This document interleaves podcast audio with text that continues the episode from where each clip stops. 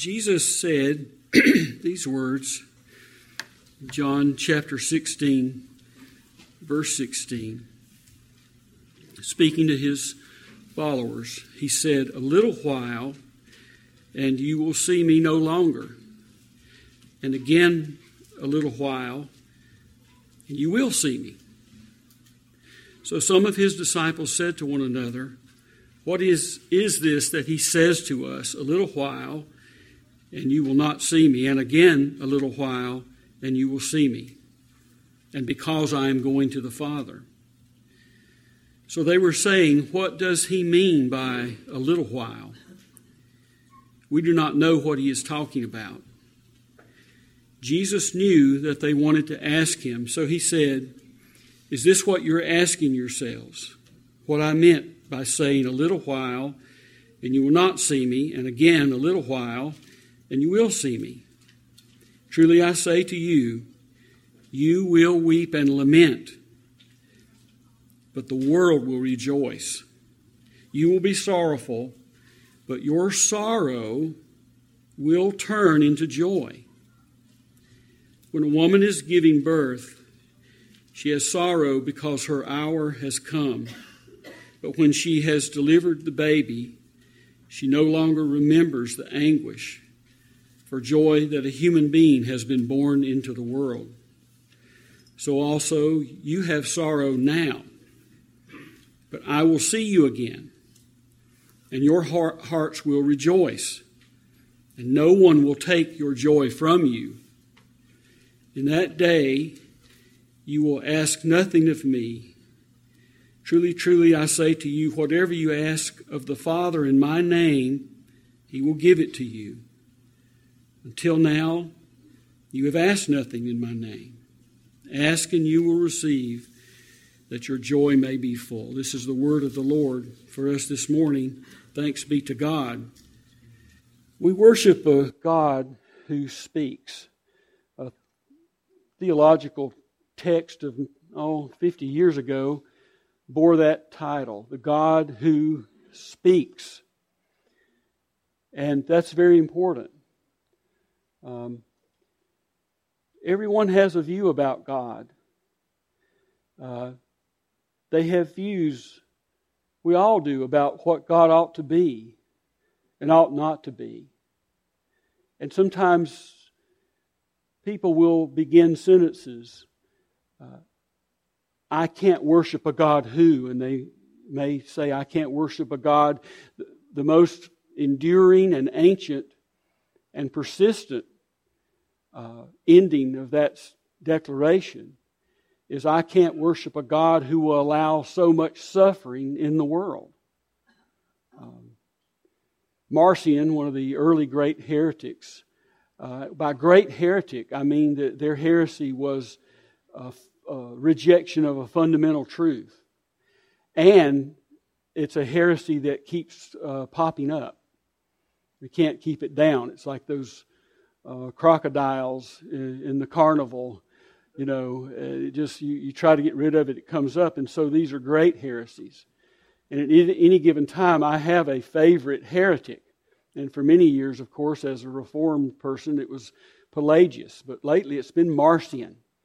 I'm so grateful to Marcion because he was wrong in such a helpful way.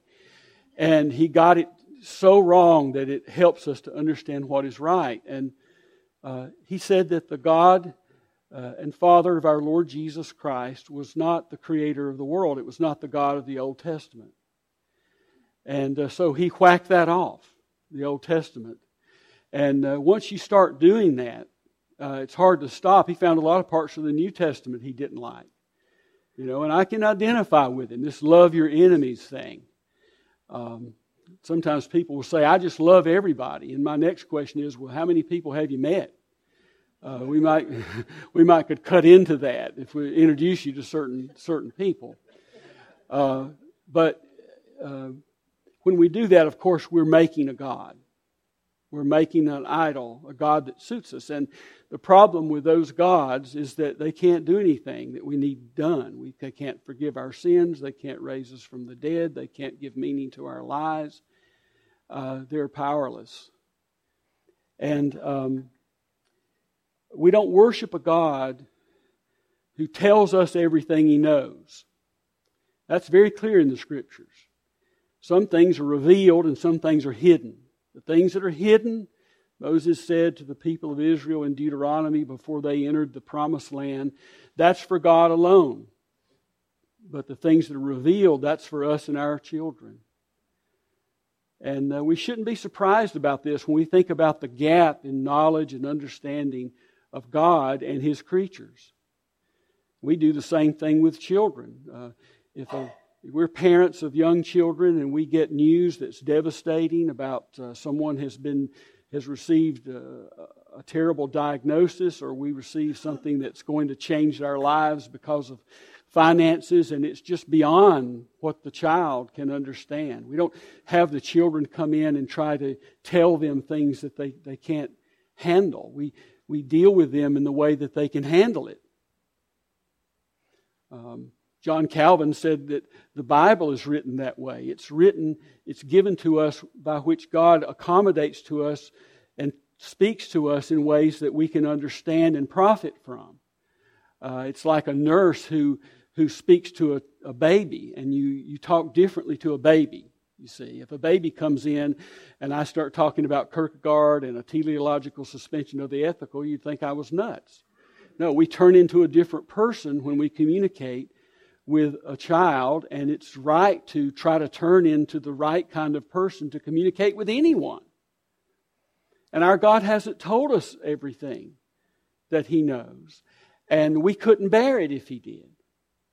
And our desire to know what He knows is at the heart of our rebellion against God. Remember, the name of the tree in the garden is the tree of the knowledge of good and evil. Isn't that a strange name for the tree?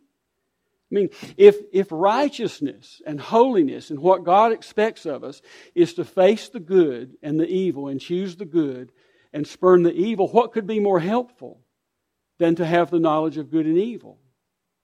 But see, we weren't created to do that. We weren't created to bear the burden of facing good and evil and choosing the good and spurning the evil. They were told, there's the garden, go enjoy. But no, no, no, we wanted to be like God, knowing good and evil. Well, how has that worked out? We know a lot more about evil now, don't we? But in the new heaven and the earth, and the new earth, I'm going to do something risky now. Uh, that I told Brad last night he should never do in church. But see, I get to leave later because it's not very favorable to the footprints poster. So I loathe myself ahead of time. Um, uh, in the new heaven and the new earth, here's what the situation is not going to be. We've, prob- we've finally become righteous enough in ourselves that He can put us down on the sand to make our own footprints now. Sorry, that's terrible that I said that. Question the Trinity, question the deity of Christ, the substitutionary atonement. Don't mess with the footprints poster. So it's too late. I'm not seeking a position here. So um, I just know that, that that was wrong. That's not going to be it. We're, we're not going to have to face good and evil and choose good and spurn the evil because the evil is going to be gone. It's going to be completely gone. We wouldn't have it that way. We wanted to chum up with God and know more than we needed to know. And it's been terrible. And it's going to end someday. But God does tell us what we need to know just like parents try to tell their children what they need to know. God has spoken. So we're neither free to, invited to, uh, or, in, or encouraged to speculate about God's will, who God is, who we are, uh, what reality is, what the future holds. Because our God has spoken and He has told us exactly what we need to know. And we should treat these as the great pearls that they are. And just suck the marrow out of all the goodness of His holy word. The way by which we lay hold of all the benefits of being God's child is by faith, by trusting God. How do we trust God? We trust God by trusting His Word. Our God has spoken. We'll know we are relating in truth to God when we stand below the Bible and receive its Word. And through the preached Word, when Martin Luther spoke of the Word of God, he sometimes meant the Bible, but he more often meant the preached Word. A promise is given to the preached Word. Through the foolishness of the things preached, he is pleased to save. We'll know we're in the right position. We've left the preposterous posture of stand, imagining that we can stand above the Word of God and assess it and, uh, and uh, adjudicate it and render a verdict upon what it says. Our position is below as the grateful recipients of what we couldn't have earned and couldn't have imagined that the God who created the universe by speaking and knit each of us in our mother's womb. Do you believe that about yourself? You see, it's true even if we forget it or doubt it. He knit us together in our mother's womb. He knew our name before we were born.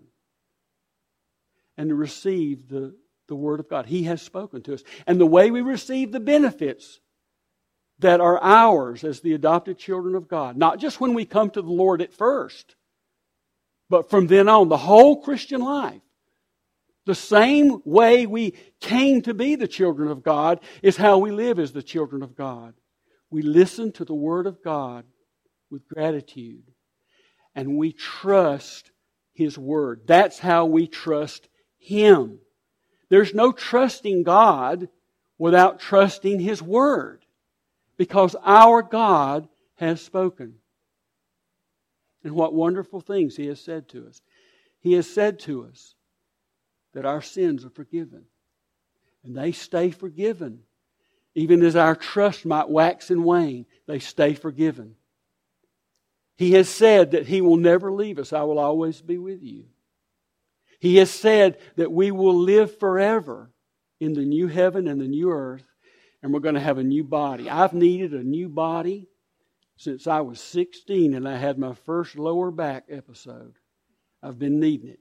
And let me tell you something, I'm counting on it. I want all the promises to come true. Okay? This new body is very, very important. Okay? Because the older I get, the better athlete I used to be. But only when I get the new body can I demonstrate what might have once been when I, before my body began to deteriorate. What wonderful things he's told us. And this is his pattern. He tells us things that have happened and what they mean. What happened at Passover and what it meant. This covering of the blood over the doorpost and the lintel. The passing of the death angel. He tells us that he created this world. And after each component of the creation, he said it is good. And he did he created the animals and it was good. And he, he separated the light from the darkness. It was good. He did all of these things. And then he finally, at the end, he created us. And when he created human beings, he didn't say it was good. Very interesting. Did not say it was good. But then, after he created us and put Adam and Eve into the garden, then he said, It's very good. Very. He actually didn't say it was perfect, and it wasn't perfect because the fall was possible. Now, it was perfect to fulfill his purposes. He said, It's very good. What is our God? Our God reveals himself in the Bible as a homemaker. That's why we were created last. Everything else that was made was Him preparing the proper and fit home for His children. And until all of that was just as it should be, it wasn't time for us. And then He put us there. He tells us these things, what He has already done. He has shown us what He is like by how He has dealt with His people across the millennia. He tells us His character. He gives commands to us. And He does something else that is a pattern of His relationship with His children from the beginning to the end. When we love someone, we study to please them. I don't know if this has ever happened to you, but if it hasn't happened to you, I don't know that you've ever loved another person. But that's what happens. The first time I fell in love, it was with Sharon Green, and she had green eyes, and I saw her at the Rollerland skating rink in Spartanburg, South Carolina, and my whole life changed forever. Uh, she had no idea that I saw her and that I looked at her the way I've never looked at another human being. But I had an aunt who was like a sister to me, and I went to Debbie and I said, Debbie, I need help. Because you're a girl, and I was a girl one time. I was a girl in the hopes and dreams of my parents because they already had a boy and I was an accident. But anyway, so the first thing I did when I was born is disappoint. But Debbie had been a girl, an actual girl, and I said, uh, You got to help me. And she knew I needed help because my room at that time, if you wanted to go into my room and avoid you know, contracting some kind of disease, you would need to take shots and stuff. So she took me to a department store uh, and the, you know, the, the, the beauty section, and she got me things like like Clearasil for for the zits, and she got me Vitalis. Anybody here ever heard of Vitalis? That's dating me. That slicked back my hair. She tried to clean me up, and uh, she did. And I went to the snack bar at the Rollerland skating rink, and I positioned myself there like a sentry at his post. And I had asked all of these different people, what does she like? What color does she like? What does she not like? You know, and I was had studied up on all of that. And I, I sat myself there and was waiting for when the body of Sharon Green would break the door and come through there so that I could be there to greet her. I studied to please her. And St. Augustine has said that that is where we are to end up with God. Uh, there, any obedience to God is better than disobedience. Um, uh, it's better, even if you want to commit adultery, to go ahead and not do it. Uh, but we can also blame ourselves for wanting to. It'd be better if we didn't want to, and I don't think that's hypocrisy. I, I had a roommate at Clemson, and he, I don't know, he had a low bar for, for holiness, and it was it was that he just gave vent to whatever he thought, and then said, "Well, at least I'm honest."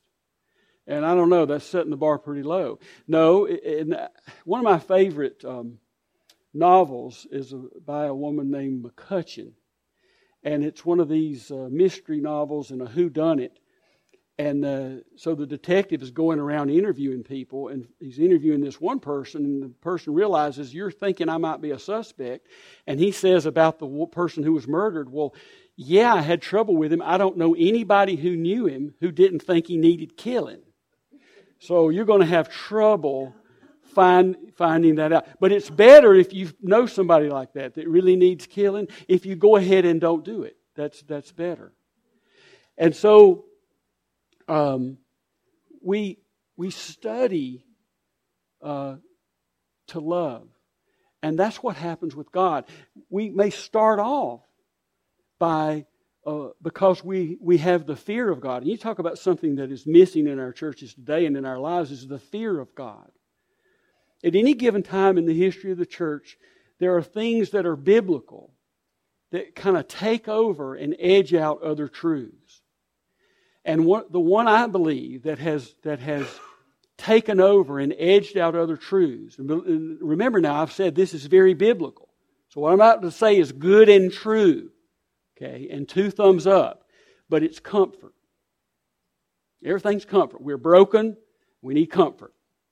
And it just seems like everything goes to that nowadays. I hope I'm wrong about this, but this is my perception. So there's never any time for being strong. There's never any time for repentance. There's never any time for all these other things the Bible talks about. It's us looking to God and testing Him and see if He can comfort us. And you just hear it in all of the literature and, and, and so forth. And um, it's good uh, to, to have the fear of God. The, Bi- the Bible talks about it a lot. We try to quickly, you know, minimize it by calling it reverence, but there can be fear. There can be fear. I feared my father, who was a very good man, both because I didn't want to be punished, but also because I didn't want to disappoint him. And, and it was, fear was the right word, not reverence. And that's why the Bible uses the word fear. Uh, uh, when it wants to use, so the fear of God is good. And when we refrain from, from an overt sin because we fear God, that's a good thing. But it would be better if our desires were changed and we didn't want to sin. That we hate the sin like Christ does. And we hate the sin uh, really with no limit of hate because we know that sin put him on the cross. And we love him and we don't want to add to that which put him on the cross. And so when we love God, we study to please Him. We want to find out. We're not trying to get away from God's commands because they might cut into what makes us happy.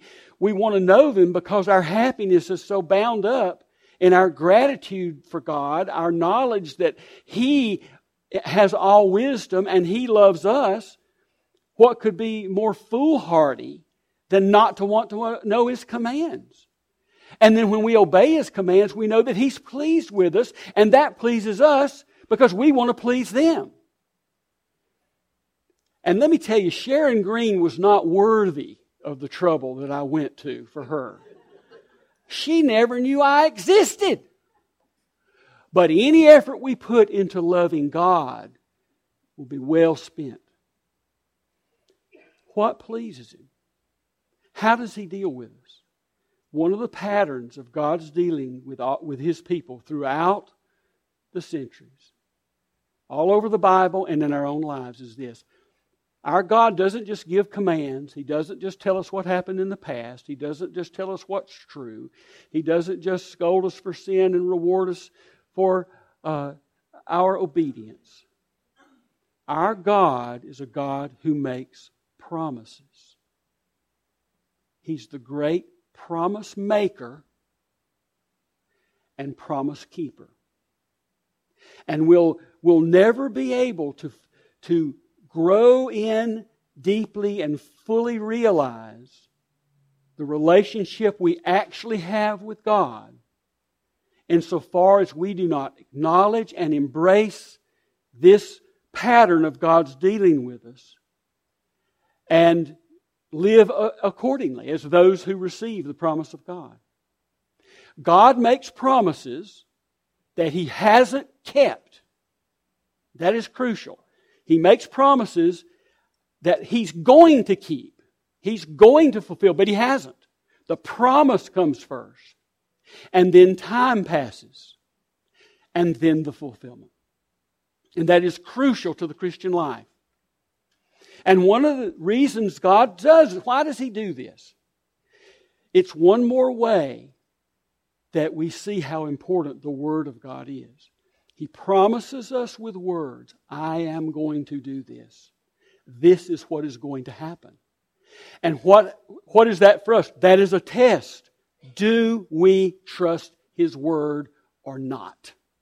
Do we trust it or not? This past, if we trust His Word, it changes everything, which I'll talk about in a moment. But then at some point, He fulfills the promise. And in that time between the promise and the fulfillment, we will have either been trusting and believing the promise, and our lives would have been changed drastically because of that, or we haven't been. But He still keeps the promise and he keeps the promise, and then our reception of that fulfillment is different, and our relationship to him in between the promise and the fulfillment is, is altered by whether we trusted him. We put faith in his word. If we trust him, then we learn through our experience with him that he is trustworthy. He is faithful. And then that, what that does is that gives us the confidence to trust all the words that He's told. He's going to keep all the promises. And what happens then? Well, we feel, we feel hope about the future. And our love for Him is greatly deepened. It's greatly expanded. That we're involved with this only true God who makes these extraordinary promises and then He keeps them every single time. The passage that I've read comes from uh, the long last discourse in the Gospel of John. And Jesus is preparing his followers that he's going to leave them. And he's really going to leave them twice. He's going to leave them when he goes down into the depths of the earth. He's going to leave them when he, he's down from the cross and he's buried. And when he's buried, he's not he's going to be busy, you know, because um, there's the thriller passage in, in the Gospel of Matthew. Do you you read the thriller passage? Y'all read the Bible? Isn't this a Bible church? I better not catch y'all not reading the Bible. You, have you read the thriller passage? What's thriller? Admit it. What is thriller? It's Michael Jackson. Don't y'all read the Bible? In Thriller, people get up from the dead and they dance. And what does Jesus do when he's in the place of the dead? There's an earthquake. And the Bible says that many saints of old came forth from the graves and they walked around and they were seen by many. What is he doing? What is he doing? While he was in during his ministry, his earthly ministry, he talked about, I'm going to take all of those my Father has given me, and I'm not going to lose any of them. No one can snatch them out of my hand, and I'm going to raise them up, and I'm going to give them eternal life. He, he said, before he was crucified, he said, I've got the keys of heaven and Hades. I've got the keys. He's using his keys. And it's not time for the general resurrection of the dead, but he's showing what he's doing. He's not dying just to show how much he loves us, he's dying to kill death. He stretched himself out and said, Do with me whatever you can. Jesus said a lot of crazy things. Remember when he said, Don't fear the one who can just kill you. That's a really weird thing to say. Well, what can they do to me? Kill you? Well, that seems like a lot. And so he stretched himself out, and the Jews and the Roman Empire together did what they could do to him, and it was a lot. What could they do? They could kill him, but they couldn't keep him killed. The grave couldn't hold him. And the Bible says it. And so it, it's like an image where the grave's trying, but it can't. And see, that's wonderful, but it's really not wonderful for me that Jesus can rise from the dead if that's all. The issue is he rises from the dead and he, that means he's got the keys and he can use them for other people too. And so when he's there in the grave, he uses the keys and shows what's to come. So, but he was away from them. He said, I'm going to be away from you for a little while. And then he comes back and he's with them for a little while. But then he really goes, and that's the big leaving. That's the big little while. And I'm going to be gone, and you won't see me. Uh, and that's, that's, that's scary for them. And at the beginning of the long last discourse, he says, Let not your hearts be troubled. This is one of God's favorite things to say to his children. It's things like, be, Do not fear. Let not your hearts be troubled. Fear not.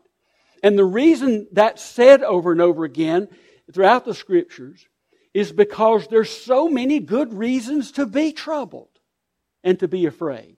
It's not, he's not saying it because it doesn't need saying but because it does need saying.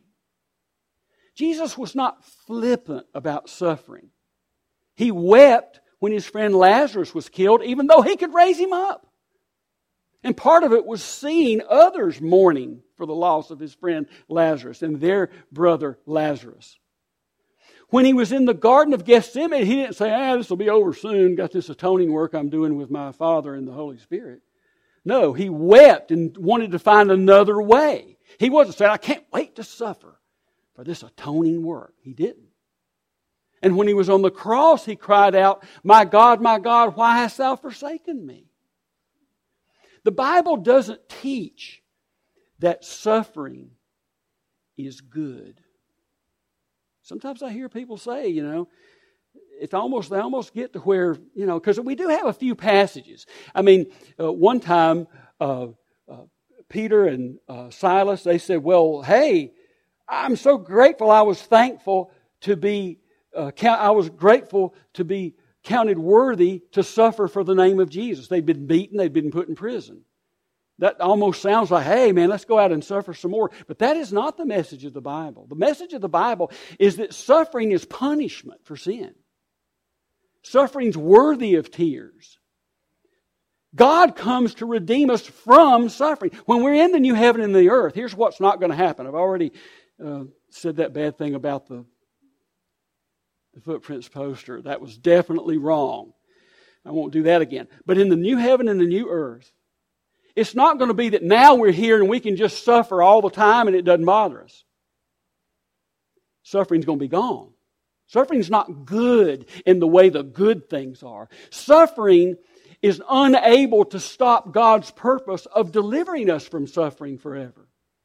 And when we suffer, when, our, when our loved ones suffer, we don't say, well, suffering's good. God's going to teach you so much. Maybe I can make you suffer a little more so you'll learn more. No, we try to relieve the suffering. Indeed, God teaches us through suffering. What does He teach us? To love suffering? No. He teaches us other things, but not to love suffering. Our God is going to deliver us from suffering. Suffering can't keep us from Him, but suffering is going to end. And we, our God in Jesus Christ, is the great physician but he told them, I'm going to be gone. And you're not going to see me. Uh, and that disturbed them. And it was right for it to disturb them. That's why he had to say, Let not your hearts be troubled. This is going to be a troubled time. We're not experiencing now what we were made for ultimately. We're experiencing now in this earth, in this time between the times, what was meant for us during this very short time. And part of what that means is we are not with Jesus Christ bodily. And that is, that is a deficit. He's not showing us by sending the, he said, he told them, I'm going to be gone, but I, he said, I'm not going to leave you orphans and I'm going to go make a home for you. He's a homemaker. He made a home and we destroyed it. He's going to make us another home and we're not going to destroy it. We're not going to have the last word on God's plan to have His children in the home He made. Uh, and loving their faithful Heavenly Father. He's going to have the last word.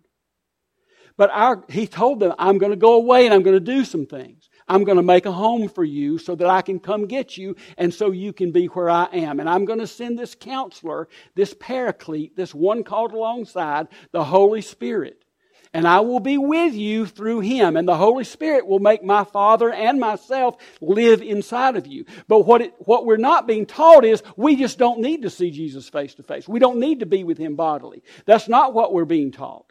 We're being told how this situation is going to be handled until we see him face to face.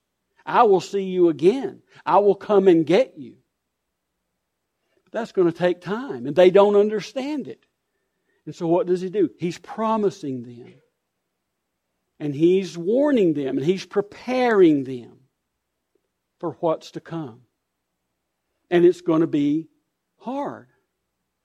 But on the other end of it, our, we're going to rejoice and our joy is going to be full and no one's ever going to take it away. But that comes later.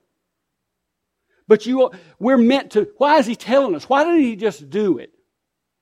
You know, uh, the, the dismal Dane, the theologian Soren Kierkegaard, said, Don't promise anything because it's, it's presumptuous. We read in James, you know, don't say we're going to go to this and that city and we're going to trade and we're going to do this, we're going to do that. You should say, and this reminds me of my grandmother who was always, always dying. We would ask her, Nana, are you going to go so and so? And she would say, Well, if the Lord wills and I live. She was always dying. And you know, eventually she did die. So she was right. But it took me a while as a child to grow up and realize she was quoting from James. There is something presumptuous that says we're going to do this and we're going to do that. Well, wait a minute. You don't, we can't, we just sung today. We can't keep ourselves alive. And so this promise is given and the promise is going to be sure. And it changes their lives in the meantime. And he talks about, he knows they don't understand it, and they don't, they don't understand it even after he gives them this, this illustration, this analogy about the birth of a child. But it is in the birth of a child that we can see very clearly, I think, the way promises are supposed to work for us as Christians. And it works by prolepsis. And that's the word I thought of driving here. I don't know what it means, but I feel like as a doctor, I should you know, have a certain number of words like that. But prolepsis means something in the future that reaches back from the future into the present and has an impact. That's what prolepsis means. So when we're told, and I, I can remember a world when the, a couple was not told that they were pregnant, it was just the woman. And you know, I do think we have lost the ability to distinguish these things in some way lately. Have you noticed that? We have a Supreme Court justice who can't, does, she doesn't know, she's clueless. She knows she, but anyway, I can remember when only women got pregnant, but, but by the time my, my wife was pregnant, we were, it was the whole couple was somehow pregnant. We, we were pregnant. I, I just want to say now, related to that whole birthing thing, is I want to thank God in front of all of you. God, thank you for making women and not making me one. I just approve of both of those decisions by our God. And, and I am glad I was born when the men go into the, the delivery room because I remember when they didn't. Even if they weren't smokers, they smoked and they paced. And they didn't go. In the World War II generation, they didn't go into the delivery room. And I've decided that going into the delivery room is really what makes you a man. Why? Because I wasn't born at the right time to fight in a war, but I did go into the delivery room. And the World War II people didn't, so I say, well, you don't know then. This is really what makes you a man. Our generation. But when we were told we were pregnant, since we can't know, what, what did we have when we were told she was pregnant? What we had was the promise that we would be parents of a child who would grow inside of her, be delivered, and we would have a family of three. That, that was the promise. But since we couldn't know if that child would come to term or survive the birth process, and also couldn't know if my wife would survive. Since those things, since the, since the promise was not certain, we just pretended like we didn't hear that and we just lived life as normal. Smoking cigarettes a lot. We didn't smoke cigarettes. But that's ridiculous, isn't it? When you're told something like this, just like when you get a bad diagnosis. My brother was diagnosed with leukemia last week. I'm going to go see him in Atlanta on the way home today. Your whole life is changed to the extent that you assess what you've been told about the future is real. And so, even though it wasn't certain that we would ever have a child and be parents, what did we start doing? We started preparing. We were buying things. We were talking about it all the time. We thought about it all the time. We, we were like parents already. Started behaving that way. It re- that which hadn't happened yet reached into the present and properly changed our lives. And if the promises we get through a pregnancy test or a medical diagnosis are uncertain. And they rightly change our lives. What we think, how we feel, who we know we are. People looking for their identity. As soon as I found out she was pregnant, I was a father. It wasn't something I generated from inside. Our identity comes from outside us. Everybody's looking for something in here. Our identity comes from outside us because we came from outside us. We're creatures of a creator. He gives us our identity. You're my child. You're a husband. You're a father. You're a brother. You're a minister of the word. Oh, this identity confusion is we're looking in the wrong place. We receive our identity. It reaches back. And so he's telling them, he says, when a woman's time comes, she has pain. And I messed up on this big time because um, I found myself saying, you know, the delivery wasn't really that bad. And you've asked me to speak today. And I, I don't know what Brad's thinking. He needs to do due diligence. My wife said, I'll speak to that. But I, I was just relieved at how, you know, but it's wrong. Just stupid, ridiculous. God gives us these promises because they're true. And if we're going to live by the truth, we must live with faith in His Word for what He's going to do in the future. If we live as if our, our we're gonna, we are going to lament now. We are going to lament, we are going to grieve, and the world's going to rejoice. We've been told that. But we're also told, but I'm coming back, and you're going to rejoice, and your joy will be full, and no one can take your joy. If we live as though that's not true, we live according to a lie because it is going to happen. It is going to happen. And so the only way to live according to the truth is to live according to the truth. His promises are going to be fulfilled.